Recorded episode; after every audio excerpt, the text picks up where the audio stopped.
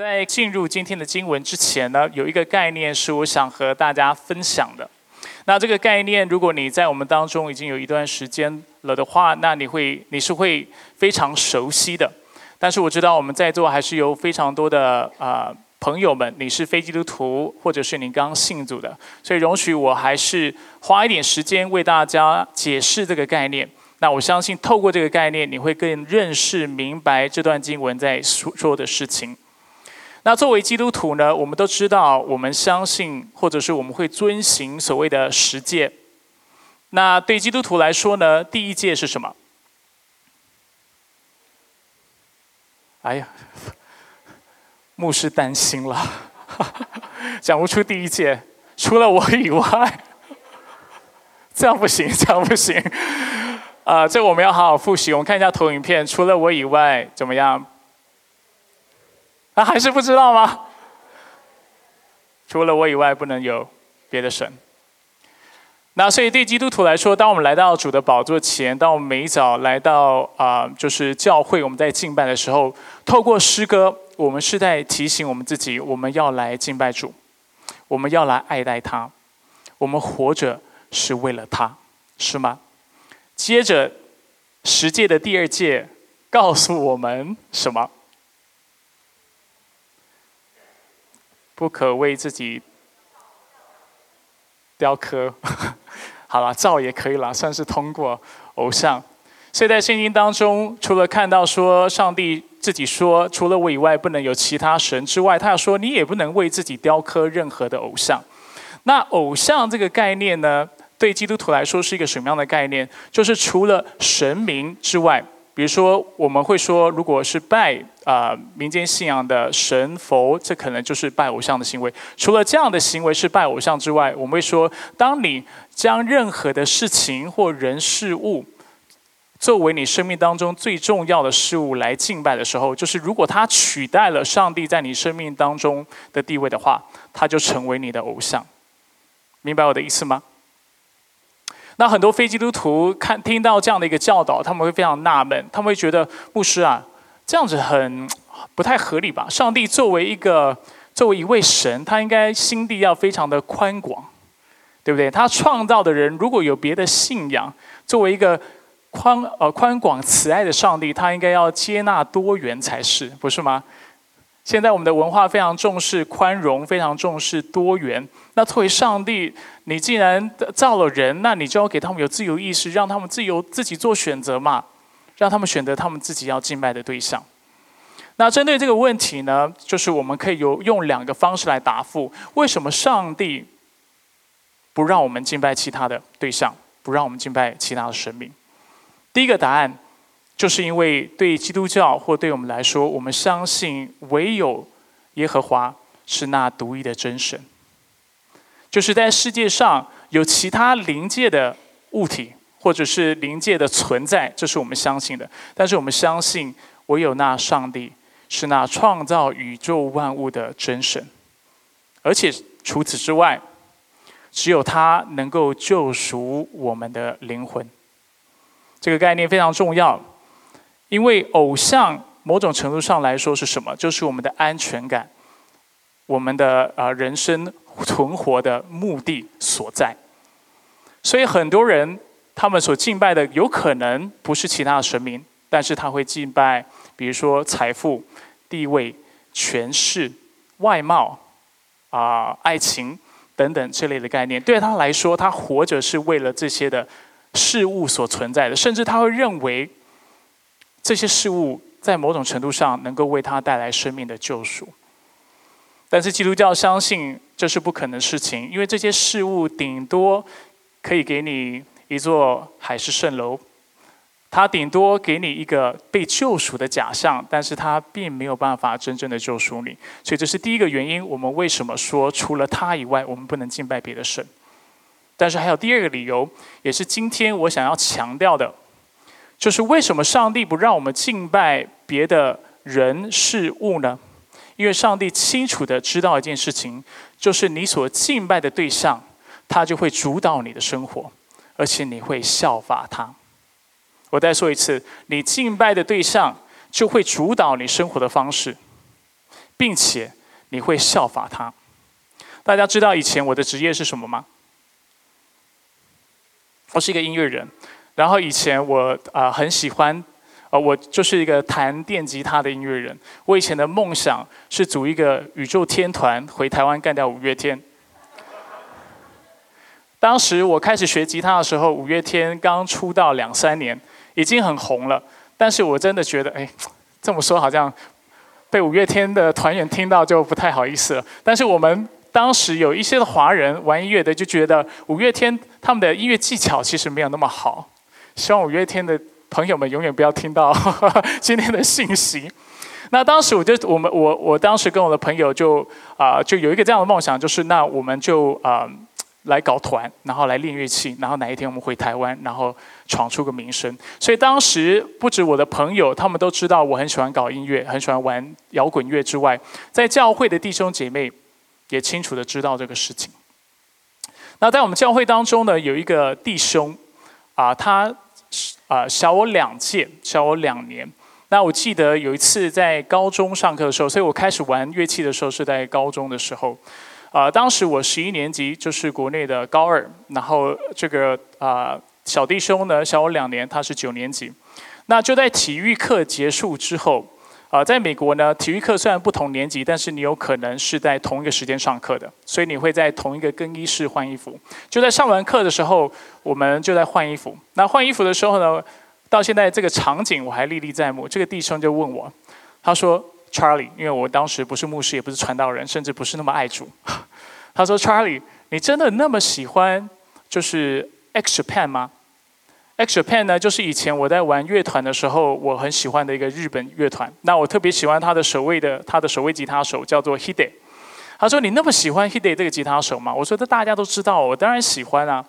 然后接下来他就问问了我一个问题，直到今天我都还记得。他就问我说：那 Charlie，我要问你哦。”就是你是否愿意牺牲你几年的岁月，为要换得他的技巧？懂我的意思吗？他的问题是你是否愿意，就是你是否为可以为了要成为他这么厉害的吉他手而牺牲你几年的岁月？当时我一听听他这么说，我心里就沉了，有一点不开心。那我就没有回答他。那其实那个小弟兄也明白我的意思，因为我的答案就是。我是愿意的。我的意思是什么？你怎么知道，或我怎么知道，我们生生命当中除了上帝之外，我们有其他敬拜的对象，有其他我们所追求的人事和物是远超过上帝。就在于你知道，你愿意为这个事情牺牲代价，甚至牺牲你的时间，牺牲你的生命，牺牲你的岁月。在我们的生活领域当中，你仔细去想想，其实有很多事情在你心中，你知道，你宁可少过几年，但是你一定要得到这个东西的。有的人是财富，有的人是声望，有人是别人的赞美，有的人是外貌，有人是才干，大家所追求的不一样。但是我们可以清楚的知道一件事情：如果有这么一个东西，是我们愿意放弃我们的生命，啊，就是我们愿意投资我们的生命去追求的话。这个事情或这个东西，很可能就是我们敬拜的对象。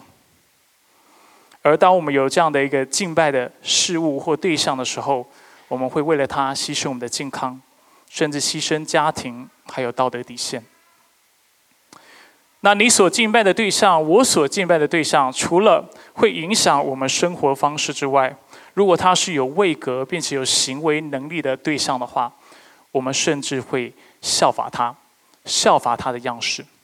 以前我是个音乐人，刚才我跟大家分享了，我是个吉他手，所以我会我当我有我崇拜或敬仰的吉他手的时候，你猜我会做什么？我就会效法他的样式，我会学他怎么背吉他，而且不知道为什么摇滚乐弹吉他脚一定要打开，你不能这样这样子，这样就很弱，你一定要打开，这样才有气势。你会学他的指法。对不对？他怎么弹的？你会学他的，甚至他生活的方式。那我们玩音乐的人，其实很多时候我们都知道，音乐人的习惯不是那么好。那很多时候，音乐人都会以为我就是要变成这个样子，我才有办法达到他的境界。我以前也很喜欢打篮球，我以前最喜欢的球员是 Michael Jordan，OK，迈克乔丹。大家知道迈克乔丹打篮球的时候有一个特色是什么吗？伸舌头、吐舌头，对吗？所以我以前打篮球的时候，我也会吐舌头。那我某种程度上，我就觉得吐舌头好像让我比较厉害，因为乔丹说他吐舌头的时候他能够专心，所以我就想说我也要专心，对不对？为了能够把我球投进，我也要吐舌头。很明显的，啊，我我永远达不到这个境界，但是我们就会去做一些，我现在回头想想，还真是挺蠢的事情，是吗？有谁觉得你吐舌头就跟乔丹一样厉害？举手。我相信这个事情啊，以前从心底相信这个事情，而这就是我们会做的事情。那在我们的生活当中，我们会敬拜的对象，对很多的年轻人来说，可能是演艺人员，对不对？我们敬仰的对象，我们就会效法他，甚至他代理的产品，你明明知道他代理的产品不一定比较好用，但是你就会买。然后你运动产品，你就会穿；然后保养品，你就会用。你就觉得用了，你皮肤变得跟他一样白。虽然你自己知道，这其实跟你天生的啊 DNA 是有关系的。哎，有人笑得很开心。但是我们会这么做，为什么？因为我们所敬仰、崇拜、敬拜的对象，我们就会效法他。而这个人也很可能是在你领域当中的佼佼者。过去我常举这样的例子：如果你对投资，理财这方面的议题很有兴趣，你就会去了解巴菲特他的他是怎么投资的；你对创业有兴趣，你就会去了解马斯克他的创业精神是什么。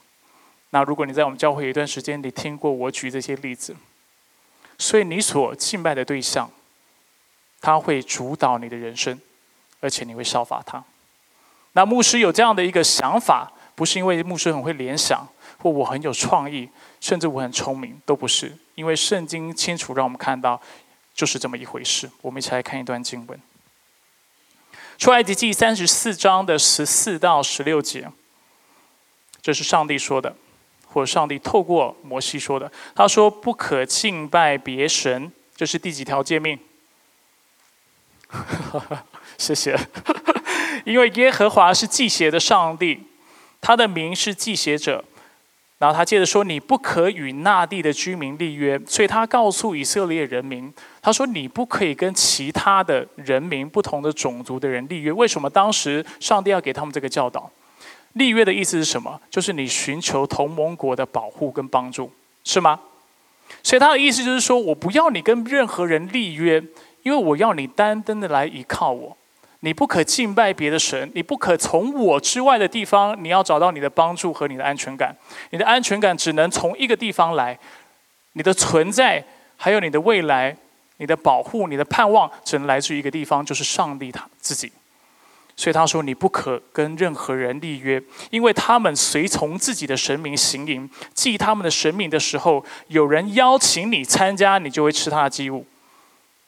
你看到吗？当我们开始敬拜别的东西，或者是跟这样的人事物接近的时候，它就慢慢的影响我们。你为你儿子娶他们的女儿为妻，他们的女儿因着随从他们的神明行淫，就引诱你的儿子也随从他们的神明行淫。这里所说的行淫，不一定是实际上的这种肉体的关系，他讲的也可能是灵性的行淫，因为在圣经当中，上帝会比喻他自己为我们的丈夫。而以色列国或者是教会是他的心腹，所以我们要对他忠心。他的意思是这个样子，但是这个经文清楚让我们看到什么？你所敬拜的对象，除了主导你之外，他会成为你效法的对象。所以今天我们的主题是天上的国民。透过今天的主题，我想要帮帮助大家看到。首先，作为天上的国民，我今天会解释这个概念的意思。我们需要做什么事情？我们要留意我们效法的对象。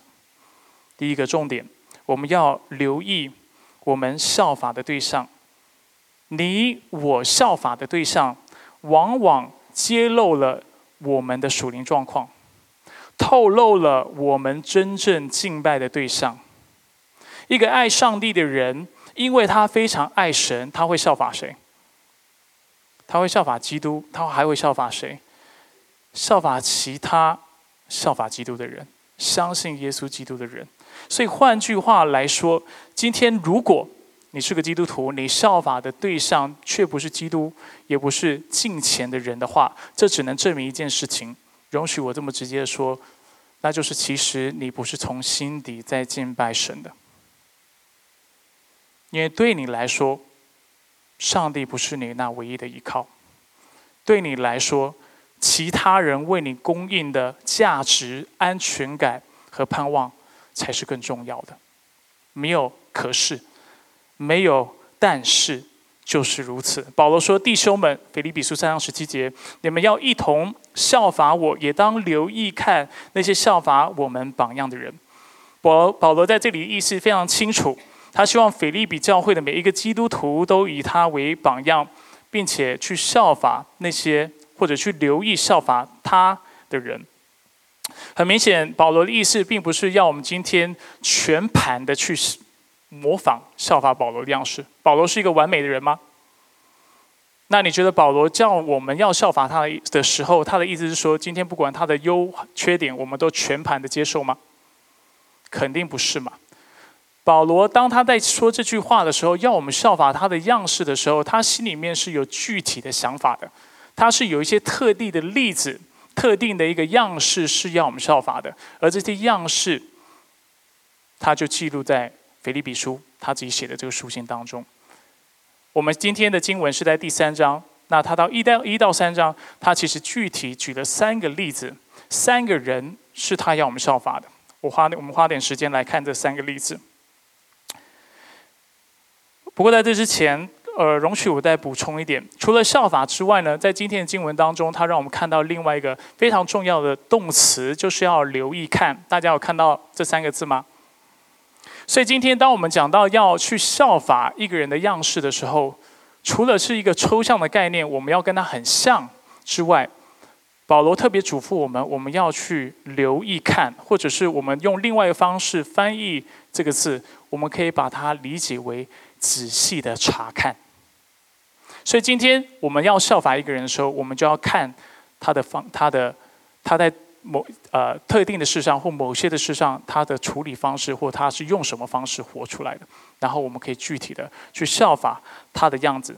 看了之后，我们才知道怎么效法。刚才我讲到三个例子，我们先看第一个。第一个榜样在腓立比书讲到的就是提摩太。提摩太是一个什么样的人？他是保罗的属灵儿子，而且他是一个关怀别人的人。保罗写腓立比书的时候呢，他当时正受到监禁。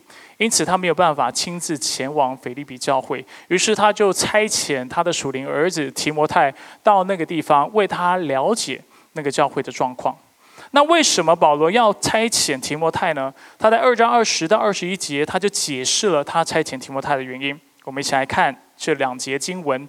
他说：“因为我没有别人与我同心，真正关怀你们的事，其他的人都求自己的事。”并不求耶稣基督的事，所以保罗在这里清楚让我们看到他为什么猜啊，就是提摩太去到腓利比这个教会，原因就在于提摩太是个无私的人。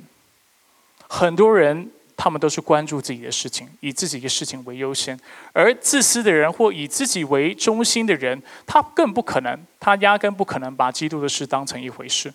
但是保罗说，提摩太不是这个样子的，他不是以自己为中心的，他是一个愿意顾念别人的需要的，而且更重要的是，他把上帝的事、把基督的事当成一回事，而且他所做的所有的事情是以基督为中心、为核心的。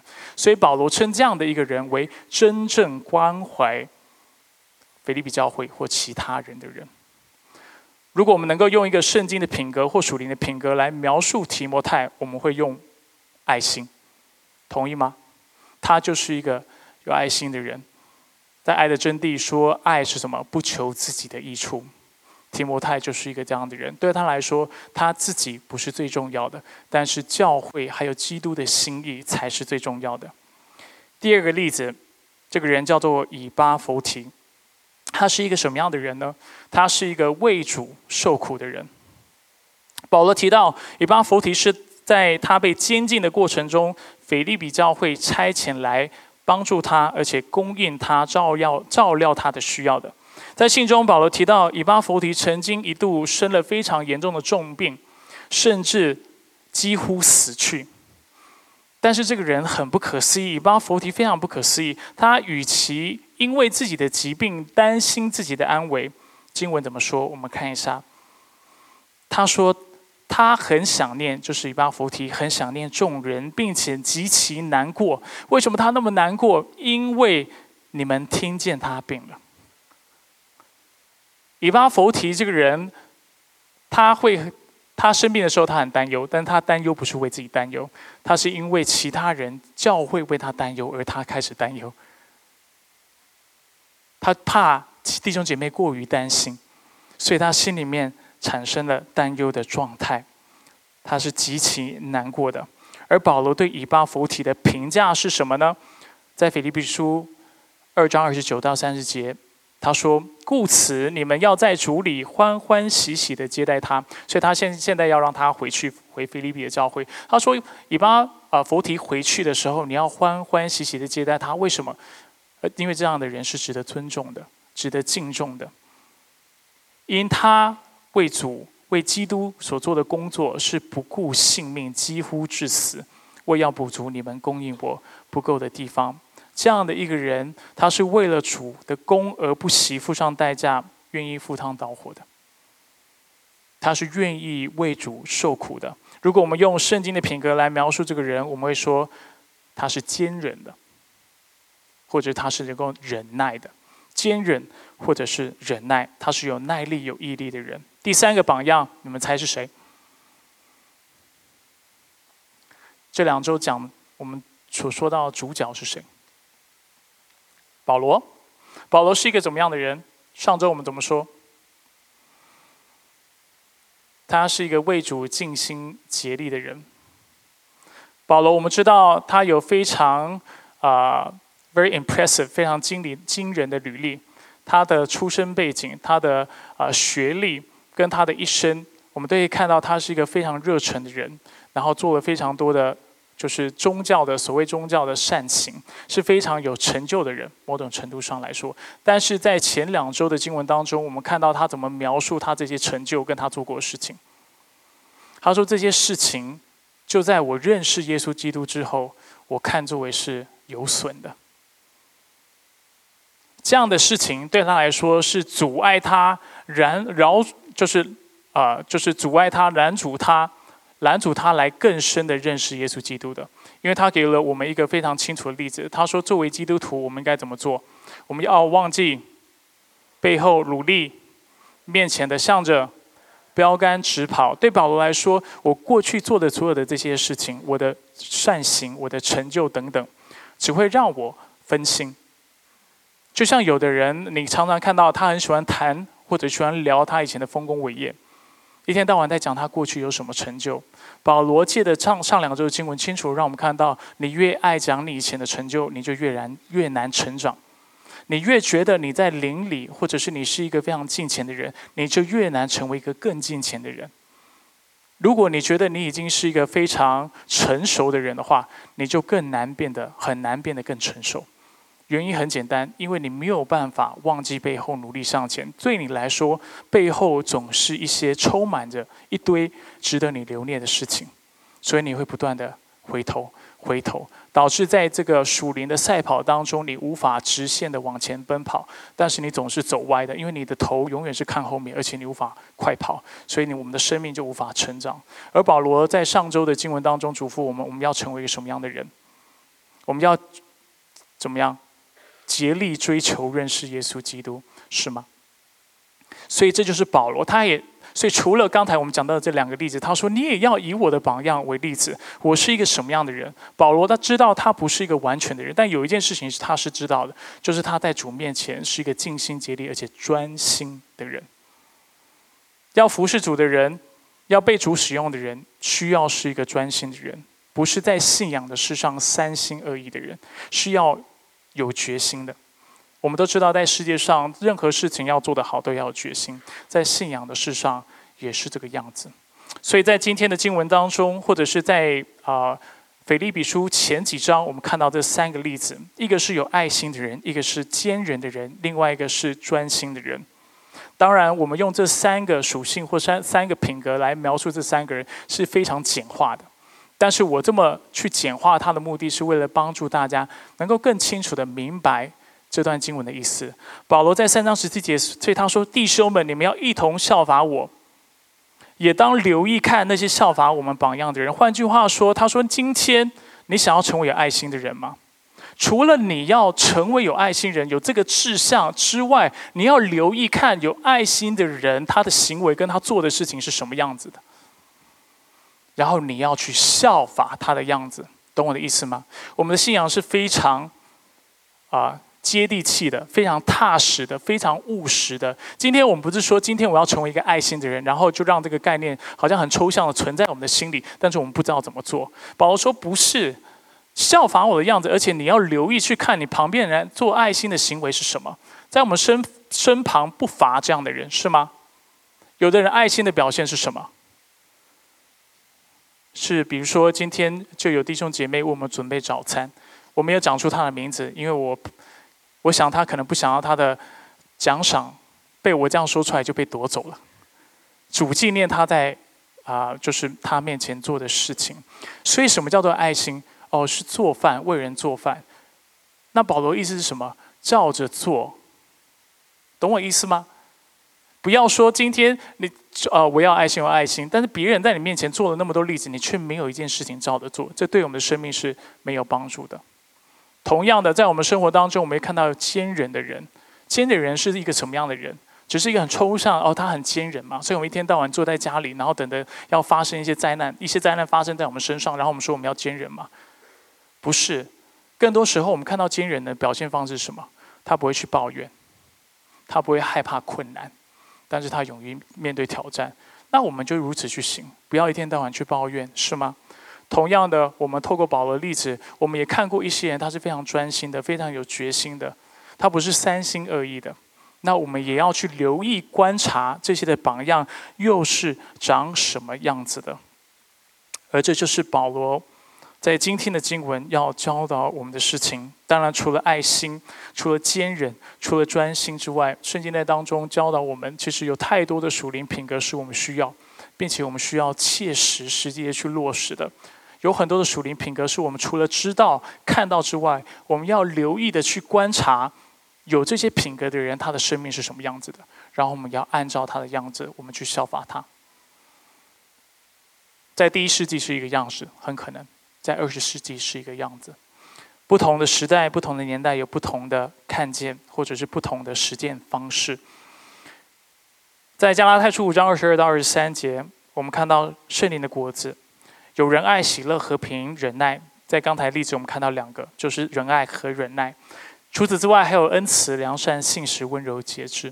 还有另外一个清单是我想跟大家分享的，很长，但是我相信这个清单对我们、对你会有很大的鼓励。罗马书十二章九到二十一节，他讲到一个基督徒该有的样式，我们一起来看，我会慢慢的念。他说：爱不可虚假，恶要恨恶。善要亲近，爱弟兄要相亲相爱，恭敬人要彼此推让，殷勤不可懒惰，要淋漓火热，常常服侍主，在盼望中要喜乐，在患难中要忍耐，祷告要恒切，圣灵有缺乏，哦，圣徒有缺乏要供给，异乡客要殷勤款待，要祝福迫害你们的人，要祝福不可咒诅咒。要与喜乐的人同乐，要与哀哭的人同哭，要彼此同心，不要心高气傲，倒要扶救谦呃卑微的人，不要自以为聪明，不要以恶报恶。众人以为美的事，要留心的去做。这跟我们刚才所说的是一样的。你看到对的、好的，你要去留意、留心的去做。若是可行，总要尽力与众人和睦。各位亲爱的。不要自己伸冤，宁可给主的愤怒留地步。因为经上记着，主说：“伸冤在我，我必报应。”不但如此，你的仇敌若饿了，就给他吃；若渴，就给他喝。因为你这样做，就是把炭火堆在他的头上。不要被恶所胜，反要以善胜恶。在这里有一些概念是非常抽象的，但是有一些概念是非常具体的。但是保罗在这当中所教导的事情是非常清楚的，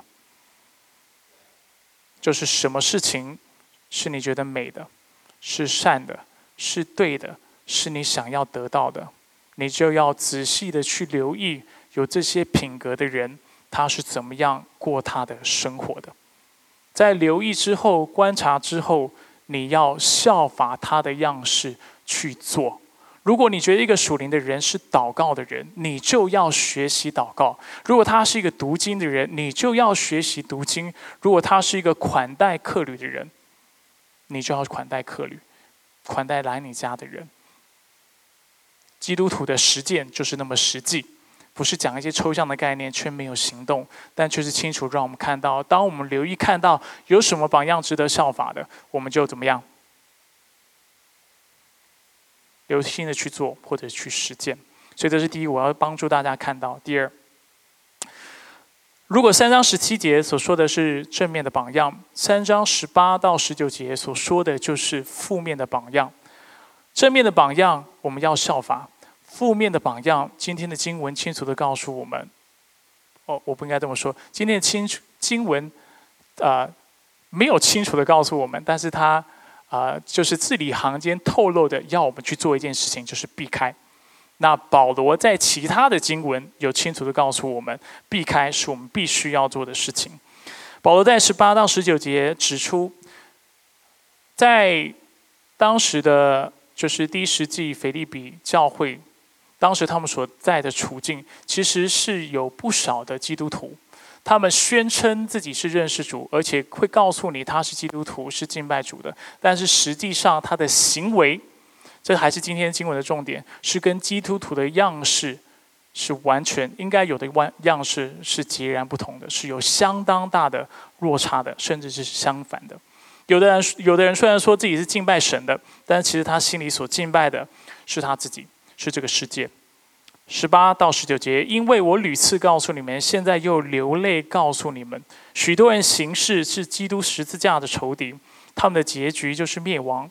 他们的神明是自己的杜甫，他们以自己的羞辱为光荣，专以地上的事为念。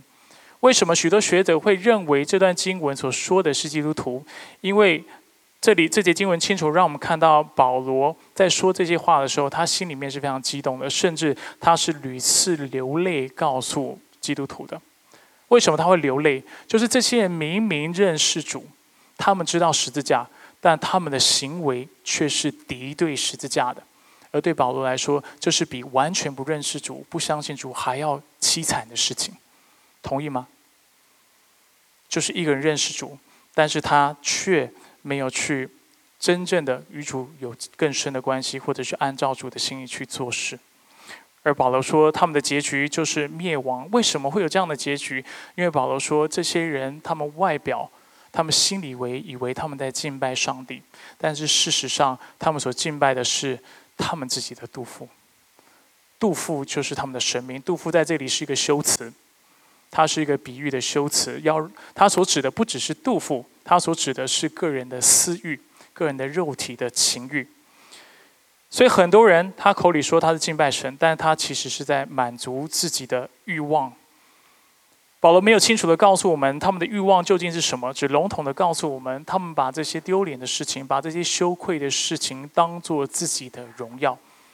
而十九节的最后面，他告诉我们，他们最严重的问题就在于他们专以地上的事为念。他们是基督徒，但是对他们来说，他们是完全不顾念天上的事情、属灵的事情，但是他们只顾念那地上的事情。对这样的人来说，信仰只不过是个幌子。实质上，他们是他们所追求的是信仰所带来的好处，或者换一个方式所讲，他们要的是上帝的祝福，但是他们不要上帝。如果你觉得这个说法还是很抽象的话，我用一个更具体的例子，就是这样的人，他要他父母的遗产。但是他不要自己的父母，懂我的意思吗？他从心底是不感激的。他不要上帝，对他来说，上帝是没有价值的。上帝的价值在于他能给的东西。就像我们过去常说的，他要的是土地公，是神灯里的精灵。他要的是那能够保护他、护庇他的那位菩萨。但是他不要一位，他需要付出一生、付出一生来追求敬拜的上帝。而这就是这些人生命当中最大的问题。保罗告诉我们，这种这等人这类的人，你要怎么看待他？今天经文没有特别清楚的讲，但是它里面字里行间带有这个意思。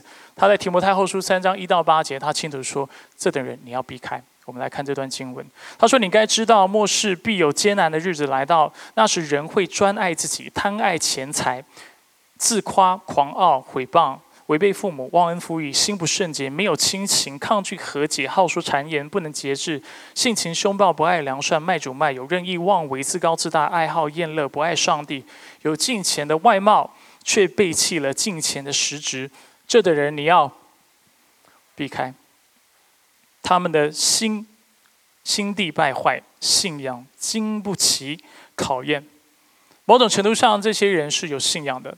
提摩太后书这段经文所描述的人的人，不是完全没有信仰的人。他所描述的，在某种程度上是讲到是有信仰的人，是知道神的人。但是他们虽然知道神，但是他们的行为模式却没有因为他们的信仰被改变。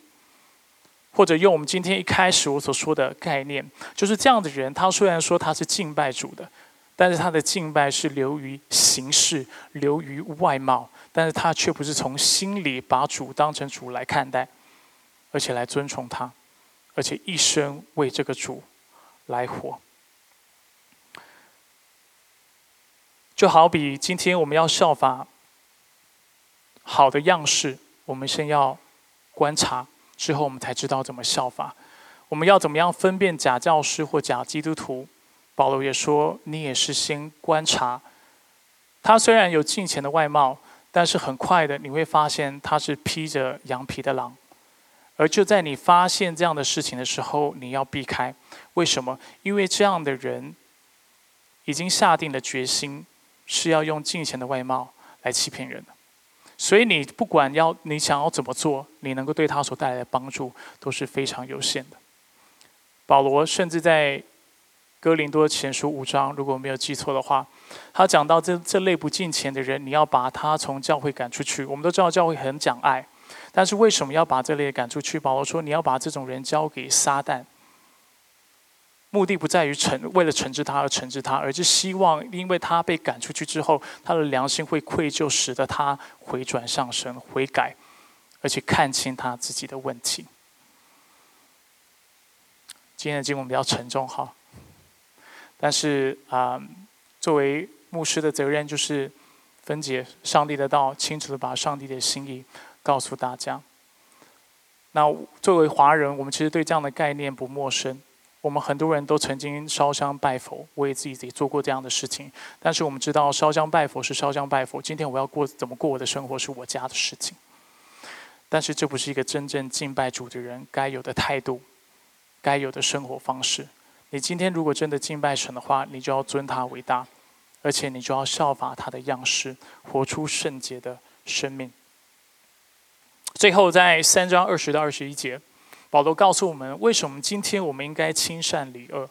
今天我们为什么应该效法使徒还有其他基督徒的样式，而且规避这些假教师、假基督徒他们的样貌，或者他们的样式或他们的示范？答案很简单，就是因为我们是天上的国民。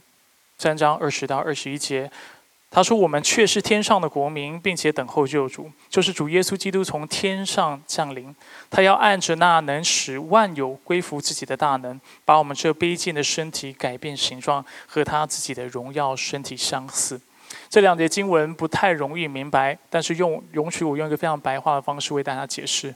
保罗的意思是这个样子：天上的国民这个概念，我等一下解释。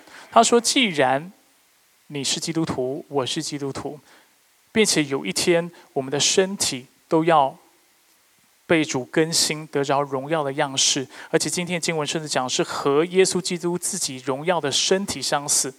那更何况是我们内心的状态呢？更何况是我们这个行的人，这个人的行为模式呢？为什么你要效法保罗？为什么你我要效法敬虔的人的样式？因为有一天我们都要复活，有一天我们都要得着一个荣耀的身体，而且这个身体是跟基督相似的。那今天我们怎么可以容许自己外表跟基督相似，但里面却跟基督截然不同？懂我的意思吗？所以他嘱咐我们，鼓励我们，除了外表要被更新，要得着荣耀，我们心里也要追求敬虔。我们要追求基督的样式，要有基督的品格。接着，我要想为大家解释“天上的国民”的意思。要了解这个概概念，我们要先了解腓利比这个城市非常特别。我们都知道，当时啊，以色列是不存在的，而教会基本上都是在罗马帝国的范围之内。那腓利比呢，除了是罗马帝国的领土之外呢，它也是罗马帝国的或者是罗马的殖民地。那殖民地呢，它是一个非常特别的概念，在当时的时代。就是啊，腓利比作为一个殖民地呢，在那里的居民和在那里的公民，他其实享有跟罗马式的公民有一模一样的权利，甚至啊，当啊你去参考历史文献的时候，你会发现，腓利比的居民基本上，腓利比这个地方呢，基本上是按照罗马的方式是被去被建造的，而且去治理、去管、去去管理的。而且那里的每一个居民都享有罗马市民、罗马公民。当时不是每一个人都能够成成为罗马公民，也不是你在他的帝国当中你就能够成为罗马的公民，少数人才能。而如果你是菲利比的居民，你享有这个特权。而这当中的特权包包括财产拥有权、土地买买卖权，还有免税金的权利等等，都是跟罗马的公民一样。所以，作为菲利比的居民是一个非常荣耀的事情。这跟今天的经文有什么关系呢？许多的解经学家就说，所以当保罗说我们是天上的国民的时候，他是刻意的，因为他知道腓比腓利比教会的人清楚的知道国民或者是成为一个国家的公民，尤其罗马的公民是何等宝贵的事情。但是他还提醒他们，就像你会因为你是腓利比的居民，成为摩啊罗马的公民感到骄傲，你更要为你自己是天上的国民。而感到骄傲。今天，作为菲利比的居民，你享有一切罗马公民所有的权利。今天，作为基督徒，你也享有所有天上的国民享受的祝福和权利。但是，保罗的重点不是只在于我们所享受的权利而已，他的重点也在于强调，我们作为天国的国民，我们也有天国国民的义务。就像美国。国民，你成为美国国民，你会享享有美国国民的权利，但是你也有一些的义务。你要遵守美国的律法，你要交所得税，对不对？你要去 jury duty，你要啊啊，就是出任陪审团，这是你要尽的责任。所以保罗在这里说的是什么？他说你是天上的国民。意思就是说，除了你享有这个天上的国民应有的权利之外，你也有一些责任是你当尽的。就是你作为天上国民当尽的责任。大家要留意一件事情，保罗在这里说的不是办家家酒的概念，他不是要你试想看看，做一个思想实验，然后去想说，哦，你现在想看看，如果你是天上的国民，那你要成为一个什么样的基督徒？他没有这么说，他是说你就是天上的国民，我就是天上的国民，而作为天上的国民，我们要遵循天上的律法，我们有我们需要履行的义务。不是只是蒙祝福，但是我们有我们的责任，我们有我们要去做的事情。这就是保罗今天整个这样经文的脉络讲下来，他要强调的事情。为什么我们要效法保罗的样式？为什么我们要规避这些错误的榜样？原因就在于，因为你和我都是天上的国民，我们带有天国的职责、天国的义务。今天他不是要我们去想象。一个成为天国子民的人，我们应该要什么行为模式？不是他的意思是说，天国有天国的律法、天国的规范，而你生活的方式就要依照天国的方式来过你的生活。今天虽然你处在这个地上，就好像今天腓利比的人，你是住在腓利比，但是你是罗马公民，你就是罗马人，你就是要遵行罗马的律法一样。今天你是基督徒，你是天国的国民，虽然你是处在这个世界。但是你不能去追求或顾念这个世界上的事情，却不去顾念那天上的事情，懂我的意思吗？所以我们都是天国的国民，我们享有这样的权利，但是我们也有拥有，而且我们也有这样的一个义务和责任。所以，亲爱的弟兄姐妹，嗯，我在开始这个信息系列的时候，我就跟大家分享，透过这三个信息系列，我想要预备大家，让大家用一个正确的态度来面临二零二零年。上周我们特别讲到一个很重要的观念，就是作为基督徒，我不想要大家浪费你们的人生，或者对你们的生命、对你们的光阴是不负责的。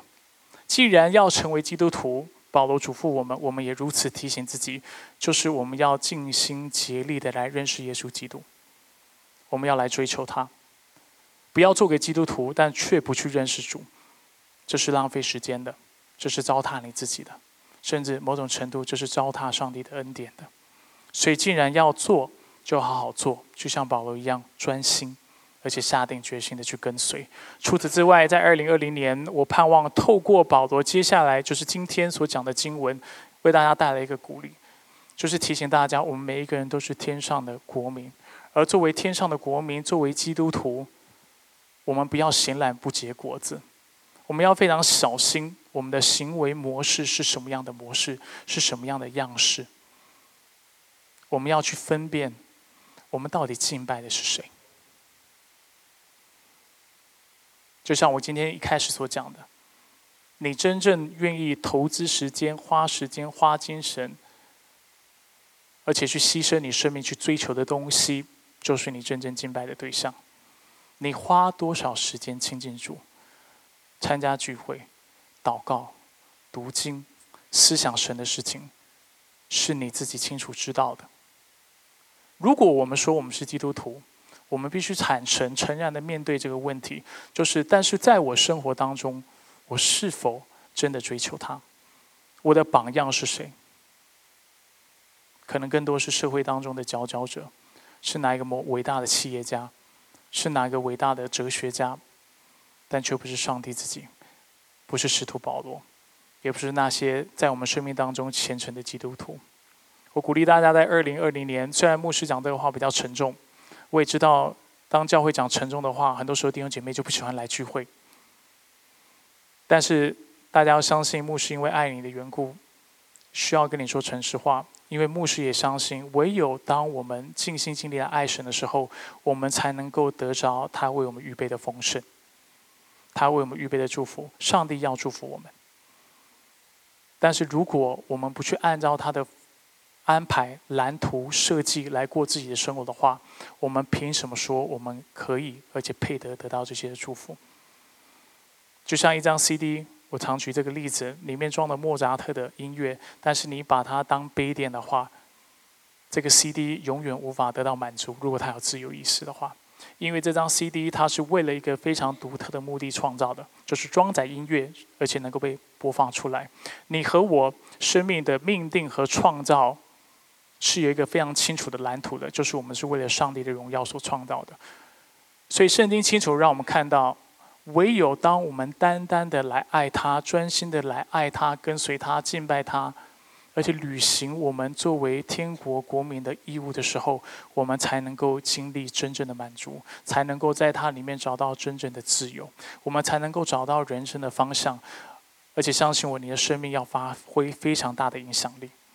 大家要记得，我们所讲的品质，基督徒的生命，不是非常无聊、乏味、没有力量的生命。我们所讲的生命，是那有爱心的生命，是那不管环境如何，别人怎么看待我们，别人喜不喜欢我们，我们喜不喜欢别人，我们都能够去爱别人的生命。是不管环境如何，我们都能够有喜乐，能够有忍耐，有温柔，有恩慈，有良善，有信实的生命，是一个就算别人。不能饶恕你，但是你能够饶恕别人；别人以恶待你，但是你可以不计算人家的恶的生命，是一个别人比你有成就、比你有光辉，但是你会，你不会在那边一旁嫉妒，心里不能平衡，但却能够跟他一起庆祝的生命，这叫做自由。